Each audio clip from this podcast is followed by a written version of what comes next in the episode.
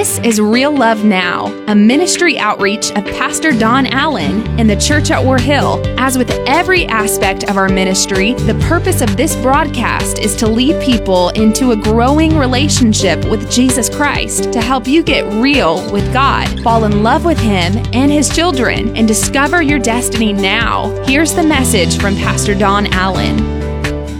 Father, I thank you for this day and I thank you for your Holy Spirit. I thank you for your presence. I thank you that you have showed up in every service. And Lord, now I'm asking you, show up in this one. May your name be glorified and may your power be upon us. In Jesus' mighty name, amen and amen. All right, guys, let's begin with what the word says, all right then. Now, I love the way it says this. We've said it two weeks now running, all right then. In other words, God's saying, if you won't listen, let this be a sign to you. All right then. Get it. So this guy's on his way to his death. And this king knows there's no way he's going to be saved. And Isaiah steps up and says, ask God for a sign you're going to live. And he goes, I won't ask God for a sign. He says, no, ask God for a sign you're going to live. And he says, I'm not going to do it. He says, well, all right then. This will be a sign to you. Okay? The Lord himself will give you the sign. Look, the virgin will conceive a child. She will give birth to a son and will call him Emmanuel, which means God is with us. And I can't help but think about that king because once he hears this, he's revitalized. And it's a beautiful uh, story because he knows that the promise of the Messiah has to come through his life and he's not yet created that offspring to bring that promise forth. And so he knows he's going to live. But there's even more beauty to this moment than that because he knows that his death is written. He knows that the story is all laid out and he sees no way out of it. And I think it's amazing how we write stories in our own world sometimes. I mean, our stories and our lives, they don't go according to what we think they're going to be. And as we're watching these stories unfold, most of the time we would probably do it differently. Now, I want to bring you a message today, and my, my, my, original text that I thought we'd just start with is a scripture that says, And Joseph sought to divorce Mary privately. And I want to talk to you about divorce on Christmas Sunday. It's funny, every pastor who asked me what I was preaching on on Christmas Sunday, and I said, I'm going to preach on divorce, all went, Stay with me. I want to talk to you, though, briefly about the story that you write. We all have these mental images of what our, our, our, lives are supposed to be. And matter of fact, this is a really good week for that as an example. We all have this image of what our trip's going to be or what our, our travel time's going to be like or what Christmas morning is going to be like, okay? Now, how many of you have had that mental image just to have your children wake up and shatter it all to pieces? For example, my daughter asked for this supersonic, huge, massive dollhouse one time. You know, it had 344 pieces. And there were instructions on how to assemble 339 of them. When you're asking your wife to bring you the hacksaw, you know you're probably not in the right place on the instructions. But I worked. So she's like, you've got to go to bed. And I was like, I'm almost there. And I'm like hammering stuff together, you know? It's supposed to snap together. And I'm, and when I'm done, there's like this six foot tall Barbie house. And this was my image the whole time. Is I can see my little girl wake up in the morning. She comes out and sees this, this, this gigantic Barbie dream house. And all I can see her do is the smile on her face. And then in my mind, this is what she would do. She would turn from the dream house and go, Oh, Papa, it's wonderful. Out she comes. Like the dream house isn't even there. This is not going according to plan. She finds some things she's been trying to figure out because she couldn't shake it and figure it out. And that was her gift to know what was in every gift and under every wrapping. And she unwraps that and throws it to the side, unwraps something else and throws it to the side. And then I'm telling you, she walks right back past the giant dream house and finds the box to it behind the couch and spends the rest of the day inside the box Tell my wife, that's a $150 cardboard box right there. And she plays and it did not go according to the plan. You see, I had written a script for the morning and the script got thrown out the window. And I think that most of us do that in our lives. We write a script for what our life is supposed to be like. We write a script for where we're supposed to be, the stage of life we're supposed to be in, what things are supposed to be accomplished at this stage of life, and, and we're not supposed to be where we are. And our lives get all messed up because they get off script. And all we want is for things to go according to plan. And you know, sometimes we have to realize something that though it may not be going according to our plan, there is an author who is also a finisher of our faith. And he is working and he is writing for our good if we will simply stay the course and not divorce our destiny. See, God's working for our good. He's doing something amazing and things get off script far too often. Now, to show you the beauty of the script that God was writing, and many times when I'm re- reading the Bible, I mean, I can tell you, I, I, would not have, I would not have written the story of Shadrach, Meshach, and Abednego the way it turned out. I want you to know this is how I would have written the story. They would have come against them and said, if you don't kneel, then we're going to throw you in the furnace. And I would have saw, saw them say, I will honor God kind of looked like one of those Avengers movies. You know what I'm talking about? I will honor God. And they had this giant golden, you know, golden statue out in the middle of the desert. And the moment they planted their feet, the, the golden statue would have melted before them. Sounds like better, doesn't it? Right? And everybody's like, oh, wow. And anybody who rose up against them, they melt too. And everything works out for the good. But you see, God had a better story that has encouraged generations and after thousands of generations, it seems, of people, because God wrote a story that's so much better, they had to go through the fire, but in the middle of the fire, on God's story, they found that the author and the finisher was writing something that would cause people to rejoice because we're all going to go through the fire, but God's working for our good. What if they had divorced their destiny and said, oh, well, we give in, we bow. You see, I want to share with you two stories that are 1,100 years apart and 27 generations apart that really show the importance of getting on script with God. There's the story of a young woman. We're studying the fact that God is with us, and that's really what makes the story worth living. And the story is found in Ruth chapter 2, and, and I'll tell you more about her maybe in just a moment. Ruth chapter 2, this is how the story goes forth. It says, Now Naomi had a relative on her husband's side. Her husband's dead, her sons are dead, and, and but there, so she needs what the scripture called a kinsman redeemer. Okay? And this man was a man of standing from the clan of Elimelech, whose name was Boaz. And Ruth the Moabite said to Naomi, let me go to the fields and pick up the leftover grain behind anyone in whose eyes I find favor. Naomi the mother-in-law says to Ruth, the daughter-in-law, go ahead, my daughter.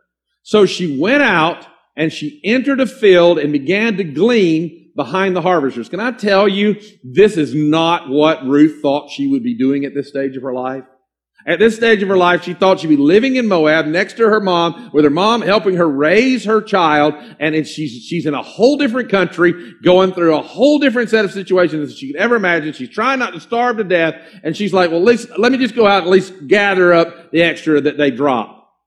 And as it turned out, she was working in a field belonging to the kinsman redeemer, to Boaz, who was from the clan of Elimelech.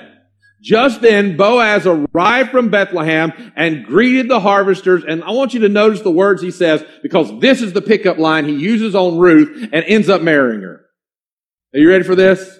Can I just go ahead and tell you, single people, this is not a good pickup line. The Lord is with you. You know what? If you walk up to some random person in work or in a mall or somewhere and you go, look, God's with you. I can tell you they are not going to end up with you. It might work for you in church a little bit, but probably not. You see, as they go into this moment, he stands up and he wants to compliment the moment. And the way he compliments the moment is he says this. He says, God's with you. God is with you. And what he's saying to her actually starts this love journey that ends up with him marrying her and, and, all this beautiful things that occur in their life together. And it starts this journey. But the way he starts the journey, he says this. He says, you're not alone. God's with you. And what does that say to her? It says to her, you might feel alone, but guess what? If God's with you, everything's gonna work out for the good. And that's how he starts the conversation. He doesn't start the conversation by saying, oh, who are you? And trying to use some, you know, what you doing. Some of you go, work for me, but nothing didn't work for him. How you do it. You know what I'm saying? All right. It didn't work for him. Instead, he went past all of that and said, you're going to be all right because God's with you. It's going to work out for your good because God's with you. And can I tell you, he didn't know how prophetic he was being as he said, God is going to be with you because in Matthew chapter 1 verse number 5, we see what happens. We realize that Salmon is Boaz's father and Boaz Mary, uh, who was the son of Rahab, Boaz is the father of Obed that he, he, he has after he marries Ruth. This girl that he meets and says, it's going to work out for your good because God's with you, they end up falling in love, getting married, and Ruth gives him a, a, son who becomes Obed, and Obed then gets married and has a son by the name of Jesse, and Jesse gets married and has a whole bunch of children, and there's one by the name of David, and, and so Ruth becomes the great grandmother of King David. Unbelievable. Which is super important because God's working for the ultimate end of the story, and that involves bringing Jesus into the story. Can I go ahead and tell you right now, God's working for your story to bring Jesus right into the middle of, of your story as well, and so that you get on track with that. And here's what we find. 27 generations later, we find Joseph all of a sudden is in the middle of a story written 1100 years before, 27 generations later, and Joseph is about to step step into this plan and this story that God's writing, and he's not in a good place. Now, before I read to you Matthew chapter 1, verse number 18, I want to tell you that verse 18 and 19 came alive to me this week in a way I'd never seen before. I'm going to try to behave myself, but I promise you I will not. Because it came alive in me this week. And I want you to get the beauty of something I had never seen in the Christmas story before. Listen to Matthew 1 and 18. It says, this is how the birth of Jesus the Messiah came about. This is how Jesus, who's of the line from, from Ruth, okay, all the way down 27 generations, and now all of a sudden Jesus is going to be born. Watch this. His mother Mary was pledged or engaged to be married to Joseph. And in their culture, once you were engaged, you were legally bound together. But before they came together, so they've not consummated their marriage, she is found to be pregnant through the Holy Spirit. Uh-oh. Try to explain that one at the Christmas gathering. I didn't do it. Yeah, right. She's found to be pregnant. Now here's what I'd never seen before. Blew my mind. Verse 19 because Joseph, her husband, and many versions say was a righteous man. But listen to what this version says. Was faithful to the law. Because Joseph was faithful to the law. He was a man who observed and, and honored the law of God. So what is the law in this moment? The law in this moment says this. I want you to get this. The law in this moment says she has conceived a child by somebody that's not his. So what he has to do is turn her over to judgment. And because sin brings what? Death. So they're going to take her out in the middle of the desert, just outside of town. They're going to dig a hole and bury her halfway in the hole. And then they're all going to pick up stones and they're going to stone her to death because she's under the curse of the law of sin and death. That's what the law says he has to do. The law says you have to let her die. Now here's what I've never seen before. Yet he did not want to expose her to public disgrace.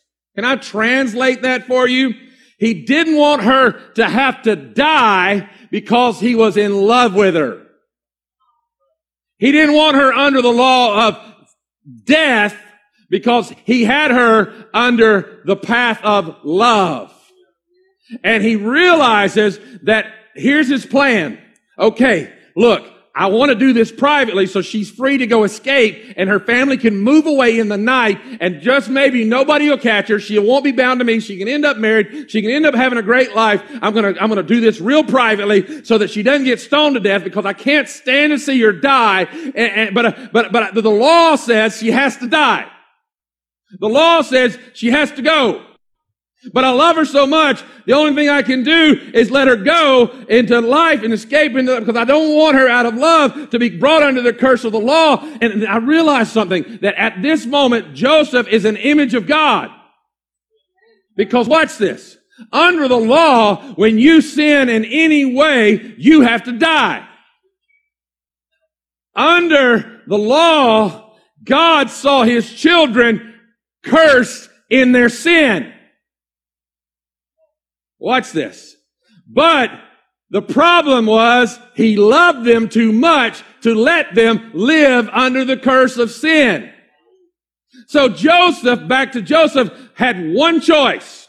He either, he either lets her go through all this and she ends up dead, or according to the Old Testament law, that if she has been found with child, he has the right to marry her. And when he marries her, he is taking on the guilt of impregnating her outside of marriage. Now watch this. He's, he's saying, that's my child. I'm responsible for this. I take her sin upon myself. And because he takes her sin upon himself, she is then covered by love and love allows her to live even though she's guilty of being pregnant outside of wedlock. And I realize what that story is. That's the story of our father who said, I am spotless. I am clean. But but my children are covered under the law of sin and death. But I love them too much to let them die that way. So I'll step up into the picture and I will take their sin upon me and I will bind myself to them so I can cover them with love and they can keep living.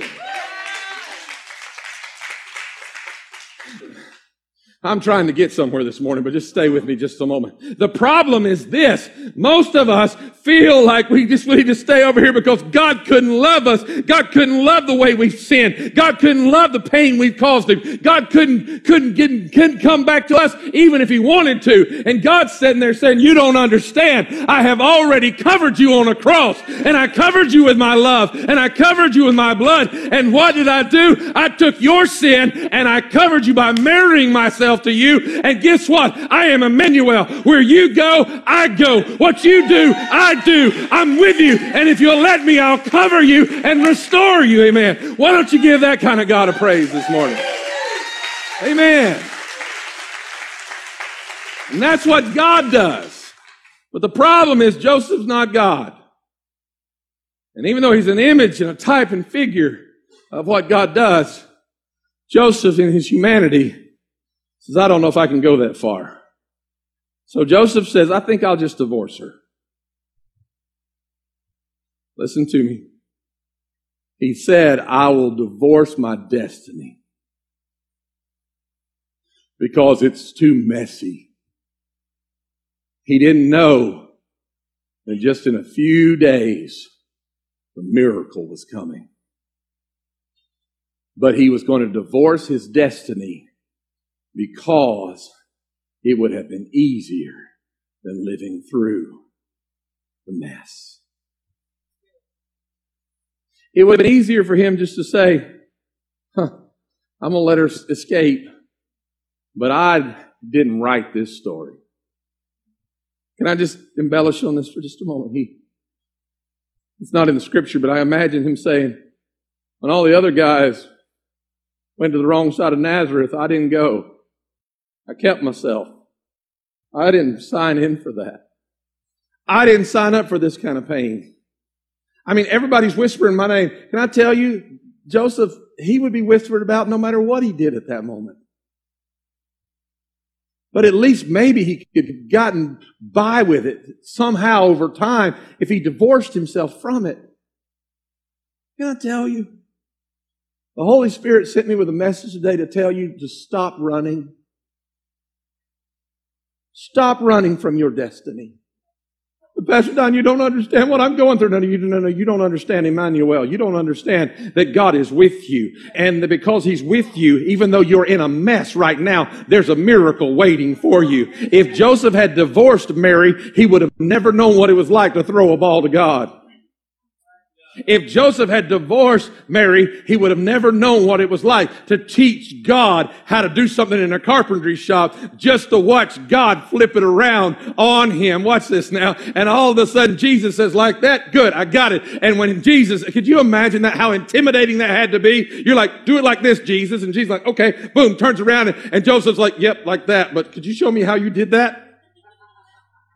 You see, Joseph went on a journey. See, the problem is most of us have been writing our own story long enough that we've written it all the way down to a tragedy. But God says, I have an epic adventure that I want for you if you'll stop giving up and stand your ground because God is for you. So Pastor Don, I keep failing. No, no, no.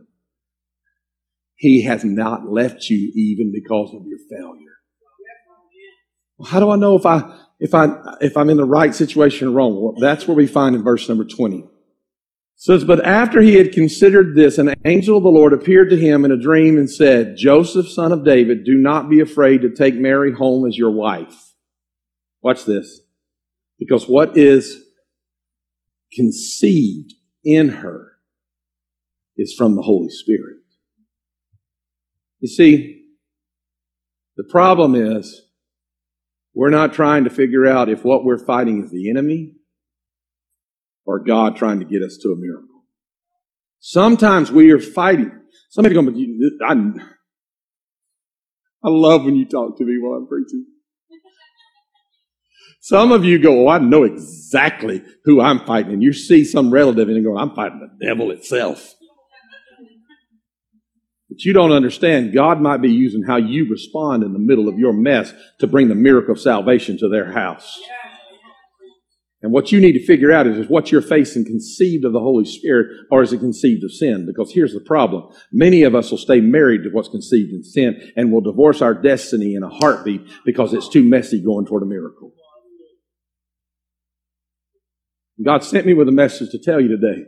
You'll never meet the one in the fire You'll never know the peace of the lion's den. You'll never know how to walk out the other side of a whale until you trust in the Lord who is with you. Now, all the way back to Ruth, 27 generations before. What's this? Ruth is a little girl living in a country called Moab. She grows into a young woman. New kid moves to town. She likes him. He likes her. Before they know it, they're engaged. They're married. Everything's going great. His brother gets married about the same time. Everybody's happy. Everything's going wonderful. And then somehow grandpa dies. The mother-in-law becomes hers to take care of. She's taking care of Naomi. Grandpa's dead. And there's Ruth and Orpah's the other sister-in-law, and they're just like pulling with their husbands, and they're trying to help their family through this crisis. And then all we know is somehow that both both the husbands die at the same time, either a plague or a battle. We don't know, but they both die at the same time. After they both die, Ruth and Orpah are no longer legally bound to Naomi. So Naomi says, "Don't call me Naomi anymore. My life's been so bad. My story's so sad. Call me Mara, bitter. watch this now. And she says, I'm going home. It's a 50 mile journey home. I'm going home. And so she says, I'm going home. Now stay with me. She says, y'all stay here and just have a good life. Both the girls say, Ruth and Orpah say, we're going with you. So they start walking. Now this is a math test, okay? We're going 50 miles. They start walking and they get 25 miles. Where are we on the journey? Some of you are afraid to answer because it's a math test. Halfway there.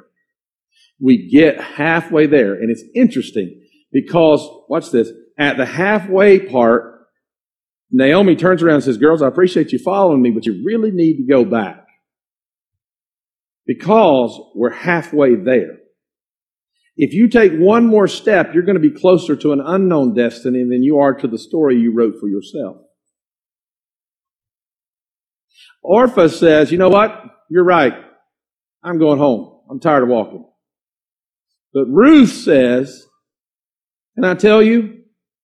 And I don't know who I'm speaking to, but somebody needs to know I am speaking of the Holy Spirit right now. It's the decision of the moment that will determine the destiny of your life. Ruth says, what you literally, you need to, you need to weigh out every decision you're making. It can happen in a moment.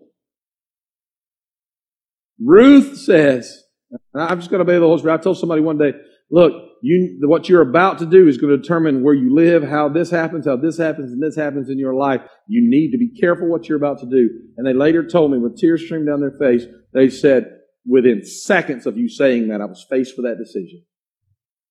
Within seconds. I'm telling somebody, you're at a point where you're going to have to make a decision. And I didn't plan for uh, Christmas Sunday to go this way, but I want you to listen to what I'm about to tell you. Ruth says, Oh, no, no, no. I can't go back to that story. Well, go back, Naomi says. Go back. You, you can have what you've always dreamed of. Marry somebody else. Have the family you want. And Ruth looks at her and says, but you don't understand. I don't know what lies ahead, but I know who I'm walking with. Because where you go, I will go. Your people will be my people. I am flesh of your flesh and bone of your bone. Your God shall be my God. And where you die, that's where they're going to bury me also. Because I don't know what lies ahead. I just know who's walking with me. And as long as I'm walking beside you, Naomi, I'm going to end up in a better place because I know who walks with me into a destiny I don't see. And so the minute she takes a step over this, she had no clue. She was stepping into 27 generations from the son of the most high God. She meets a man who says, whoa, it's obvious God's with you. Can I tell you why it was obvious that God was with her? God was with her because she wasn't walking in her own destiny, but she had married herself to another destiny that God had for her. And instead of divorcing it and going back, she stood her ground and she said, you can count on me. Where you go, I'll go. I'll be, can I just preach it this way for a moment? I don't care where my life is is, I'm still going to worship. I'm still going to go to church. I'm still going to seek God because I'm walking with God. And as long as He's with me, I'm going to keep going. I'm going to keep pressing. And there's a destiny in store for you. Why don't you give God that kind of praise? Amen. Amen. There's a destiny in store. Keep walking. Come here, Sam Michelle, real fast. Come here, come here. Act younger. Run. They're the same age as me, a little bit younger, so they're good. I can pick on them. All right, watch this. You've been through a lot. You've been through years of ups and downs and scars and wounds. You're not supposed to preach up here. Are you preaching for them? Are you preaching because who called you? You see, what keeps them here? When other people are laid at home going, Oh God, I, I went through something. Is they know who's with them. And I know this man has never let you down a day in his life. She's like, Pastor, you're meddling now. and it would have been easier for y'all to call it quits. But you're about to welcome a beautiful granddaughter who will be raised by a worshiper because you kept walking, because you didn't walk alone. You keep going.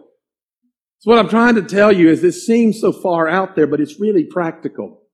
Don't divorce your destiny because you don't like where your story's going. What matters is who's with you. And you may have to go down a journey you don't want to go down sometimes.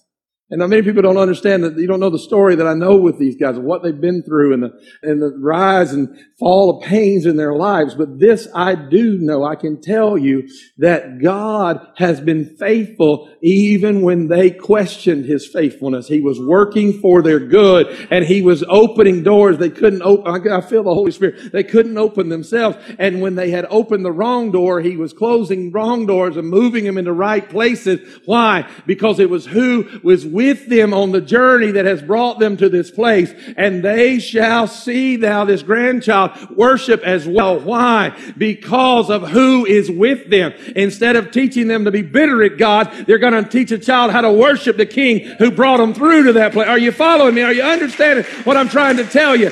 Keep walking, keep pressing, no matter how deep your pain. And, and thank you guys, because I don't care who walked out on you, who did you wrong, who stole from you, who lied about you, who cheated you in life. Plant your feet and realize that they may come and they may go, but where you go, I will go. I am flesh of your flesh and bone of your bone. And Lord, I will live with you for all eternity because God is with us.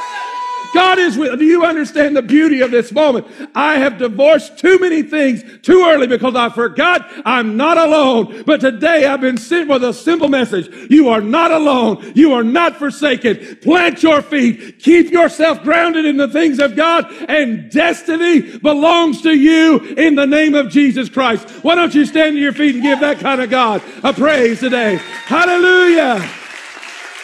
Come on, give him a praise like he deserves.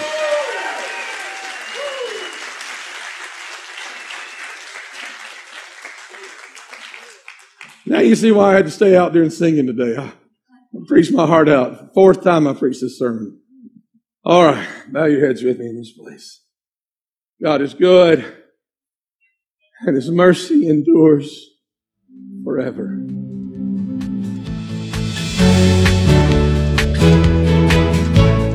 That's today's word from Pastor Don Allen to help you get real with God, fall in love with Him all over again, and live out your destiny now. To learn more about our pastor and the ministry of the church at War Hill, join us online at warhill.com. Then join us in worship at one of our North Georgia locations. Service times are Sundays at 8:15, 9:30, and 11 a.m., where you will find real love now.